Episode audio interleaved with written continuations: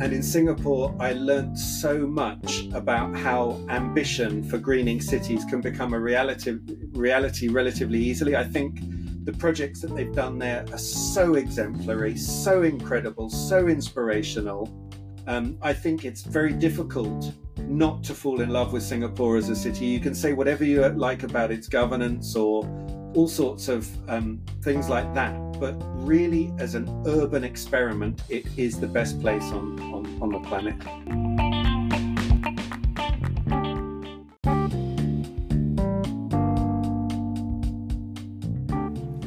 Welcome to Rethink What Matters, the podcast dedicated to aligning the economy and ecology with everyone for improved business performance, stronger families, and a greener, cooler planet. And today I'm joined by John Goldwyn, landscape architect and master planner and founder of Wildfifteen.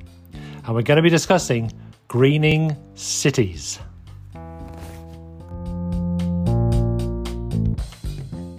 Welcome, John. Thank you very much, Paul. It's very nice to be here.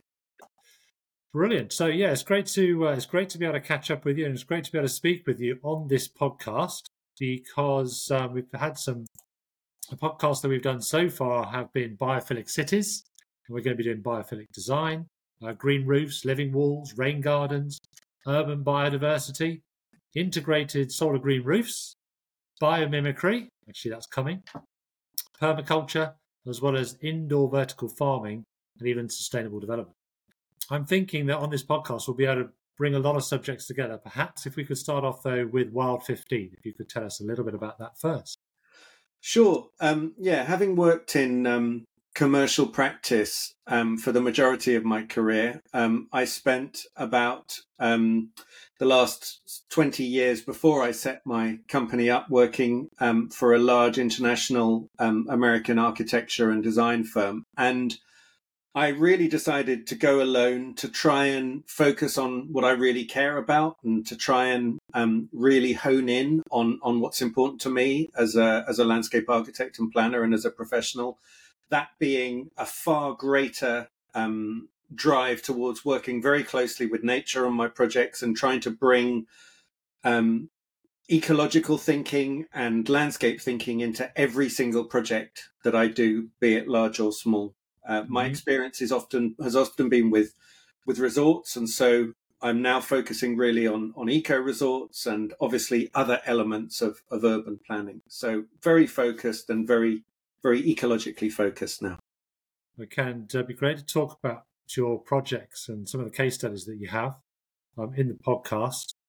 But um, just having you know uh, read out that list of uh, items there, so you know biophilic cities and uh, biomimicry, for example, is urban planning and, and you know is urban planning even the right term to be using? But is urban has urban planning really changed a lot over the last few years or decades? Yeah, that's a that's an excellent question because urban planning means something different to to to, to each different person who works in the in the field of um, uh, uh of the built environment and with a with a focus on international work, which is, I guess, where I've been in the for the last twenty or twenty five years. Urban planning really has um, evolved a lot and it has changed a lot. I think um, there was a moment when people felt that urban planning was was a snapshot of a of a of a city or of a project and creating that snapshot as a as a as a commission.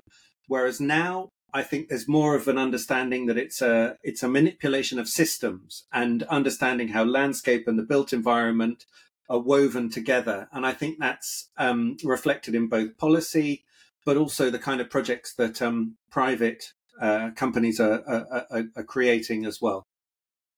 Okay, and it's and, and is it a recognition that the, the the the the cities that we live in affect our well-being as well? Yeah, there's been this huge, um, I suppose, um, you know, to mention the the c word. If we're going to talk about COVID, then um, I think that um, it really did give us a chance to to reflect on what was important to us as we as we sat at home, particularly in this country, in the United Kingdom, in my city, in London. There was a there was a sense of reflection, and I think that people realised how much they were affected by their environment, not citywide, but really locally And mm-hmm. so urban planning really st- started to understand the notion that your neighborhood, where you live, who you interact with, not only affects um, the way that the city around you works, but affects your yourself, your own mental health, your own mental well-being, and obviously, you know, happy cities and all of these kinds of things are, are buzzwords that emerge from this kind of thinking. So yes, very tied in. Right, and it seems also that you know cities are having to play a much larger role in sustainability in urban cooling and in stormwater management. I mean, I'm new to the subject, but that seems to come up quite a bit. Yes, I would. I would argue that all of these strands that you talk about are tied in together. So, um, the the health of the city and the mental health of the city and the biodiversity of the city and the cooling, you know, green spaces stop the urban heat island effect, which is what what heats are are in a cities. Increased biodiversity is good um, for um, air quality as well as the biodiversity. You know, we're an animal as well. It's not only the, the, the birds and the, the insects that we're helping. So there's also um, the, the notion of food in cities and how we grow urban orchards and urban farming. And so you can actually speak very much into the, the way that the city is functioning as an organism itself. And then all of these other strands from green roofs to green walls to biodiversity to um, reducing um, urban heat island effect to improving drainage in cities. All of these things are very, very tied in together through the through the lens of the landscape.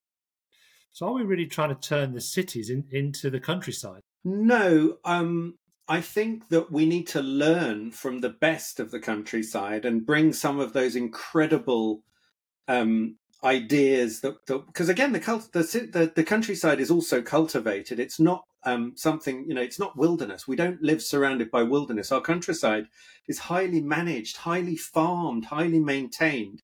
Um, but I think that it's about understanding what we love about the countryside and what we love about the cities, and there being this beautiful blend between green space in cities um, and uh, the countryside again being being the way that it is. I mean, there's certain elements like the density of population that means that the countryside is a is a, is a bit of anathema to, to, to cities. But there's certainly a, a, an interesting parallel, I think, that we're we're drawing as as designers between the two. I'd like to get your opinion, with all your experience, on um, let's start off with biophilic cities or biophilic design.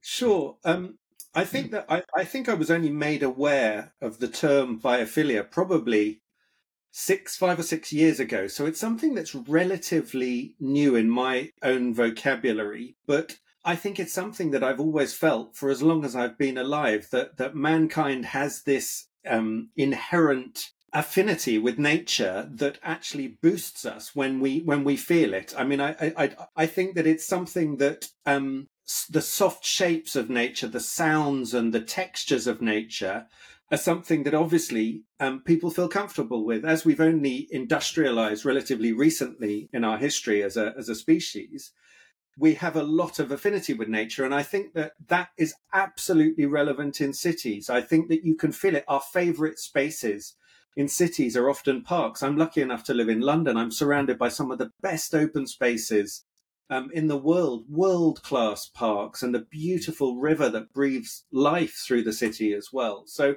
I think that biophilia in cities is, as I said, it's something that's always, uh, as long as, you know, we, since certainly since we've industrialized, it's been there. And it's also been used to raise the value of property. If you think about Regent's Park in London, that was laid out to to raise the, the value of adjacent property um, there was a study by the Royal Institute of Chartered Surveyors that each street tree raises about a million pounds worth of uplift on the surrounding property that are that are close to it. So you do see that that the economics and the the sort of biophilic um, factors can work very nicely together. And I don't think there's anything wrong with a city being based on on solid economics and positive economics, um, and the sort of biophilia fits very strongly into that. And can I ask you then about biomimicry? Yeah, again, I mean, some of the um, some of the best um, design has often taken its its cue from nature. You think about everything from from Fibonacci series that appear um, in nature through to the you know the hive of a bee, which is created from very strong hexagonal structures, which have an incredible um, structural integrity, similar to the um, you know the the core of bones, which have again this very very um, structural um, system to them that, that architects and designers have have used through um, different designs. To me, it's not something that should almost be pulled out as something um, specific. It's it's part of a bigger design story, and so I think that um, it's it's it's one of these buzzwords again, like biophilia. I think um, it's it's something. Of course, it's very relevant, and of course, it's it's part of what we do. But uh, again, I think in, in the same way as as people tend to to um, react well to soft shapes and gentle, voluptuous curves in landscapes and in nature, there's something there that it's almost beyond the words that we use to describe it. It's just hmm. it just feels nice to us as people. Has the role of the landscape architect changed over the years then, so that you'd be working a lot more closely now with the architect? Um, I think the role of the landscape architect has evolved enormously over the um, the last um, few years, over the last couple of decades there I think was a time that people understood that landscape architecture was um, garden design's big big sister um, or big brother.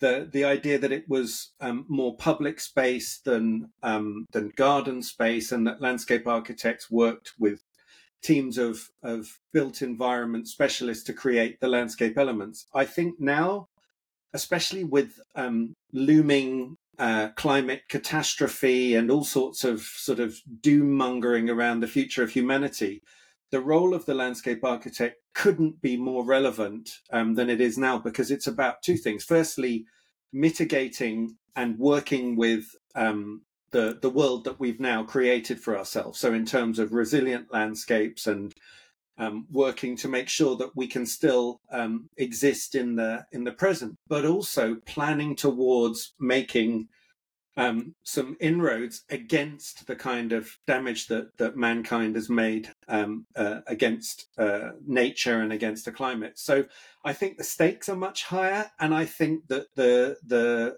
the industry that the profession really is starting to see that. I think because I've been lucky enough to work globally, um, I managed to use my landscape architectural knowledge far more in urban planning and resort planning on a larger scale, often in the absence of architects or with architects working on specific building projects within um, the structure. So I, I, don't think it's um, necessarily quite as uh, in lockstep with architecture right. as you might think it, it, it was. And on your website here, I'm very interested in your principles. I'd like to touch on those, if we may, just briefly. Um, so, don't worship at the altar of scale. Uh, again, thinking about your question about um, biophilia, I think biophilia is also connected to scale. People feel much more comfortable in spaces that relate to, to their own um, self and their own personal space. For example, canopies of trees bring down a space so that when you're sitting under a tree canopy, you feel naturally cooled and shaded by the um, the trees and the, the transpiration that the, the plant gives you.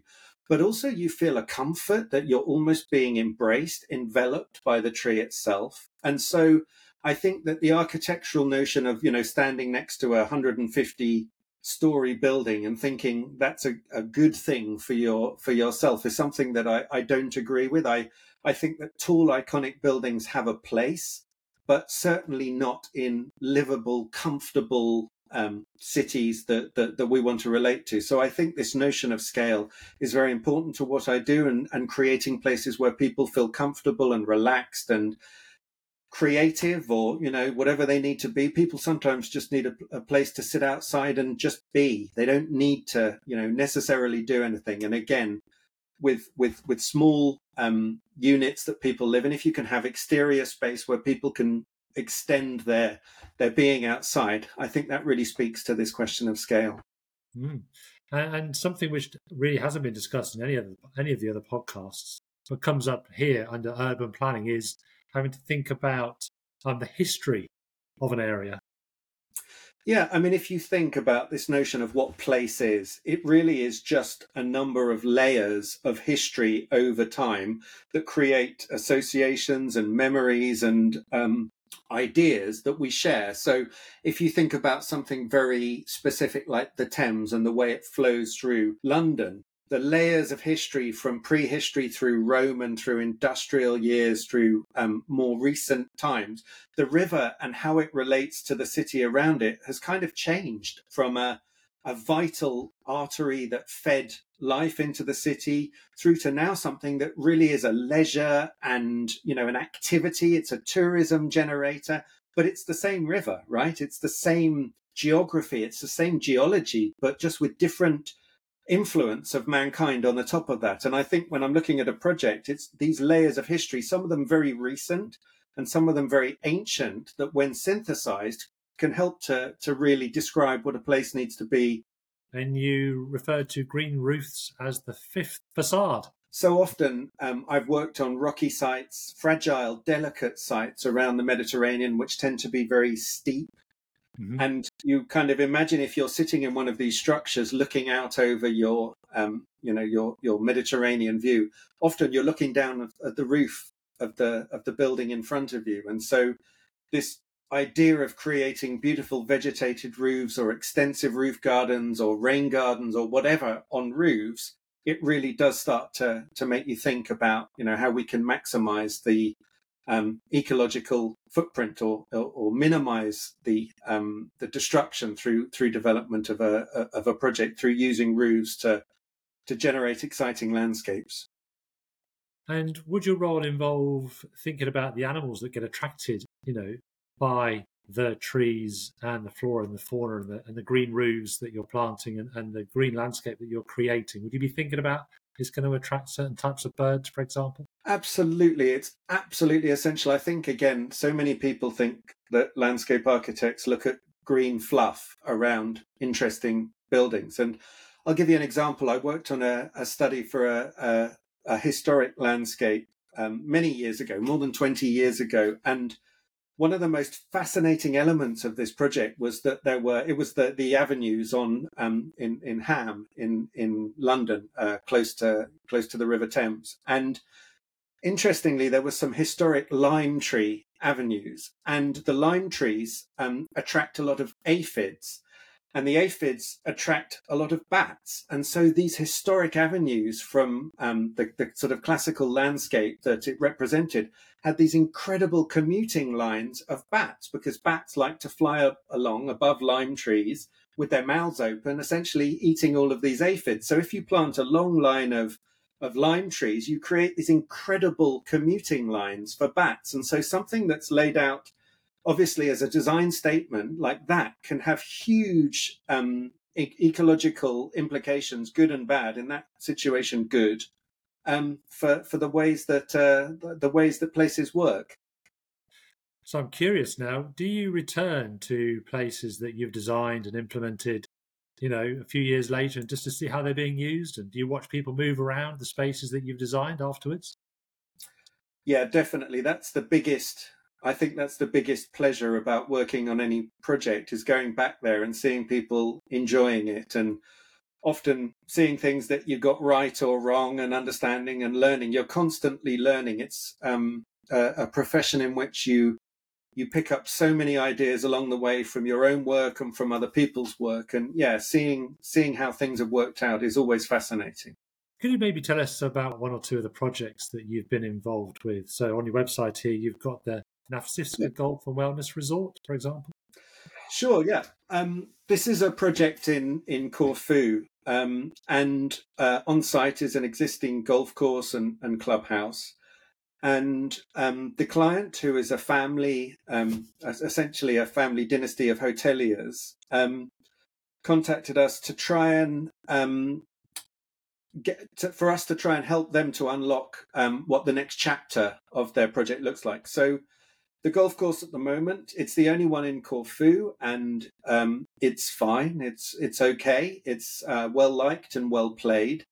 But we worked with um, world class golf architects um, and a, a, team of other consultants to actually turn this project into essentially an eco resort, a, a boutique um, luxury eco resort. And currently, every year, there are huge seasonal um, floods, huge seasonal rains, and they wash through the site, um, cause damage, and create lots of problems. And the idea with the new um, master plan is that we capture the seasonal water, create beautiful lakes and water bodies, swimming lagoons, um, and essentially canals that can run through the project. And we sort of celebrate this water through the dry season as well. Um, with that in mind, we can use the water for irrigation on the golf course. We can use the water as frontage for um, hotel rooms to create beautiful spaces with little lodges looking out over these um, fantastic wetlands. We can improve bi- biodiversity by having marginal areas with um, plants and uh, obviously invertebrates and all sorts of incredible things that will happen as a result of the ecology of the water. So, really, by reinterpreting um, the story of the land, we're able to use it as a base to, to build a beautiful, luxurious um, boutique hotel and resort. And so, it's breathing new life, a new chapter into this kind of illustrious place that uh, obviously needs a bit of a reset. And did the client give you a, a real an open brief for that then? You know, or were they quite specific in what what it is that they wanted, and you had to work around that? We worked very very closely um, in collaboration um, with the with the client. Um, I don't consider myself to be a sort of egotistical designer that um, that schools clients on what they have to do. But mm-hmm. similarly, I can't work with um, egomaniac clients that tell me exactly what I have to do. I always enjoy the collaboration and the um, the discourse that goes on around the project. So they had some certain ideas, and we had some certain ideas, and I think that really the project is a meeting of minds. And the Green Block, rethinking central London high streets. Could you tell us a little bit about that? Is that something? You... Sure. Yeah, this takes me back to um, 2016 um, when we started uh, in uh, as a group in my in my last company where I was previously working. As uh, we had a competition for um, interesting and radical innovation ideas, and one of the teams thought about um, a, a product, if you like, a sort of green construction product where the building block itself was living. So whether it be a combination of um, interior and exterior space, but essentially each part of this landscape was a was a product. But I worked with the the the, the team in the in the office, and we very quickly realised that the the products of this ilk already exist. I'm sure you're having podcasts with people who work exclusively with green walls and green roofs and green interiors, etc., etc. So we started to almost treat it as a as a manifesto for the city, as an ideology um, for the city of London, or indeed any city, um, whereby people um, can start to actually reclaim some of um, the the land that's been taken for roads and for car parking, and essentially hard spaces, and turn them into something far more um, ecological, something far more um, verdant, and something that that lives.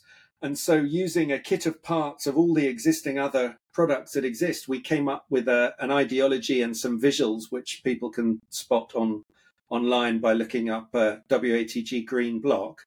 Um, and they can essentially see um, these ideas in, in, in execution. The idea being that as we have more um, autonomous cars in the city and more ride sharing, we need essentially less car parking in our city centres. It's controversial, but um, it's uh, it's a fact that we are um, going to become less reliant on personal cars and more reliant on shared transport systems, giving us the ability to claw back some of this space. And so, really, these ideas synthesize with giving kids somewhere um, in in in the center of cities, green spaces to learn about nature, the um, places for mindfulness and relaxation and yoga in cities, places for urban farming and um, urban agriculture, places to reabsorb surface water. All of these ideas were then tied back into this sort of manifesto, and we used um, Sadiq Khan, uh, the mayor's um, national park city, making London a, a, national park city, as this vehicle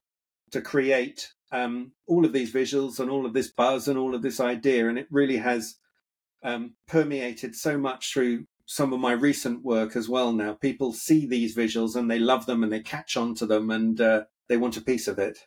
So, what was the final outcome of that uh, of that work? Yeah, I mean, to be clear, it was done. It was an initiative I led because I thought it was the right thing to do. I remember one of my university lecturers always said to me, "If you can't find a client for an idea, then you know, create a great idea, and then clients will will follow you." And it really was an example of that. And um, we we we ring fenced budget and um, brainstorming time for the product itself, um, and we used it really just as a thought leadership piece and. Mm-hmm um, it's extremely powerful um, in marketing my understanding and my ideas for cities. And people often see it and say, we want to have some of this in our project. So it's kind of spread from being a thought leadership piece to being um, resident now in lots of my projects.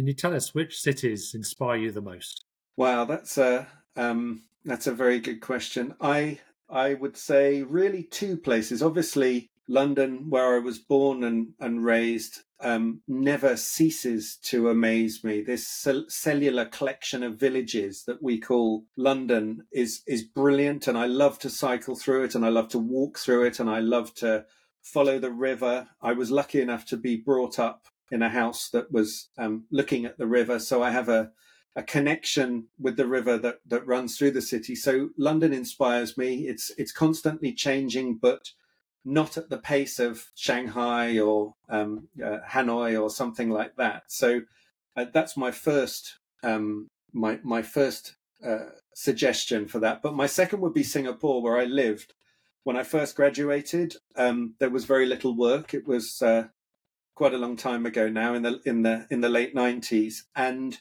there was very little work here. So I jumped on a plane and went to live in in Bangkok first, and then in Singapore and in Singapore, I learnt so much about how ambition for greening cities can become a reality, reality relatively easily. I think the projects that they've done there are so exemplary, so incredible, so inspirational. Um, I think it's very difficult not to fall in love with Singapore as a city. You can say whatever you like about its governance or all sorts of um, things like that but really as an urban experiment, it is the best place on, on, on the planet. And what about those that inspire you least?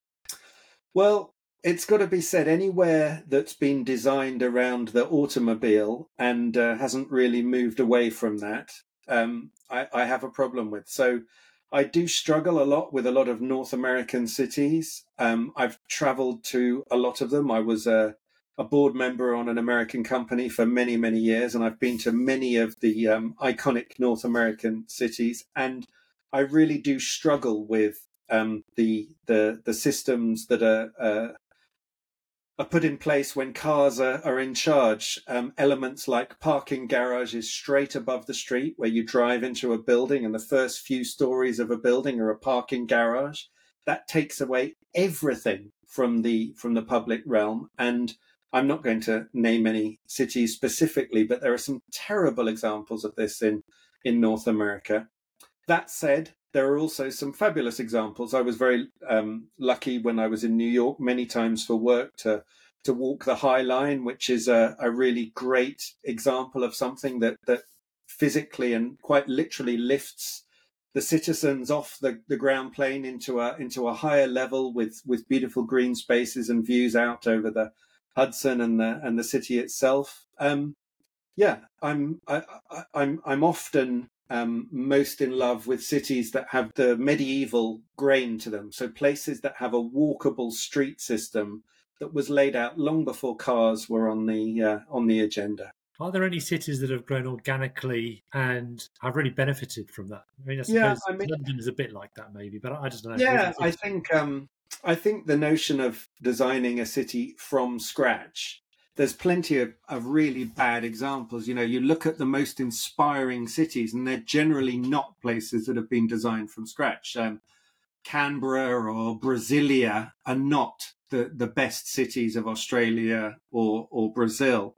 Um, when you have an architect that lays out big formal lines just because, um, I'm generally um, a believer that that's not the that's not the best way to go about things. Again, you look at um, let's take the example of Barcelona, where you have the combination of the two. You have the the Eixample, which is the grid system, which is obviously architect laid out, right next to the medieval old city, which weaves through along next to the Rambla and has these kind of incredible um, hidden streets that disappear around corners. And when you put the two together like that, that can be pretty inspirational and pretty interesting. But um, yeah, most of the best places have grown um, uh, organically. I mean, think about places like Istanbul, which is this incredible amalgamation of many, many years of, of history on two continents, where Asia and Europe meet across this incredible strait of, of water, the Bosphorus. And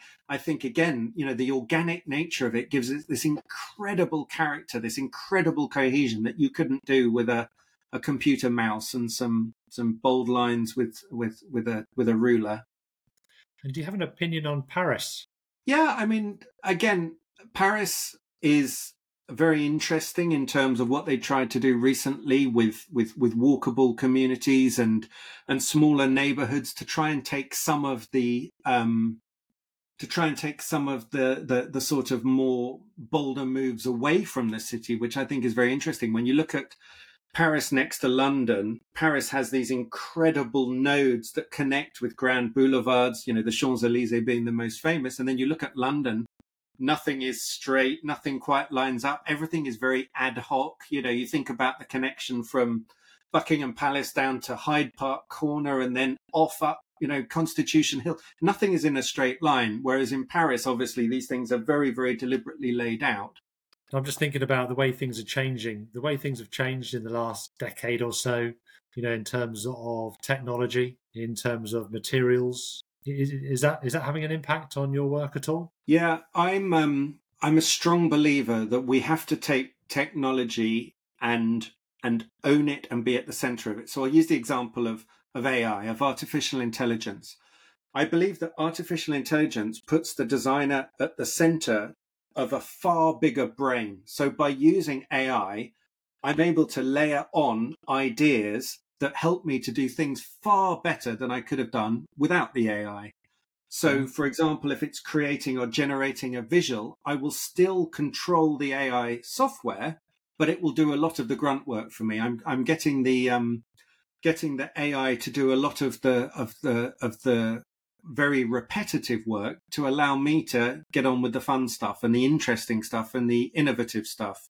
And I embrace AI and automated workflows at every possible juncture. And I'm very happy to to talk about that one all day because I think that the future of of humanity and the future of design within humanity lies with our understanding of this slightly difficult relationship that we have with technology. And I think if used correctly, it's going to be our savior, not our destructor.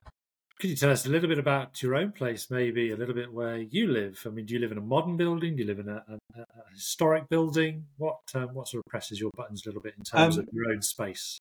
Yeah, that's an interesting thought. I um I live in a Victorian um, semi-detached house in South London that has been very very modified. My wife is an interior designer and she used to work for a, a, very famous London architect. So we have some interesting discussions about interior space and we, we have a very modern fit out within our Victorian house. Um, where I'm speaking to you from now is a small cedar clad garden room that I built um, some years ago, which is my office.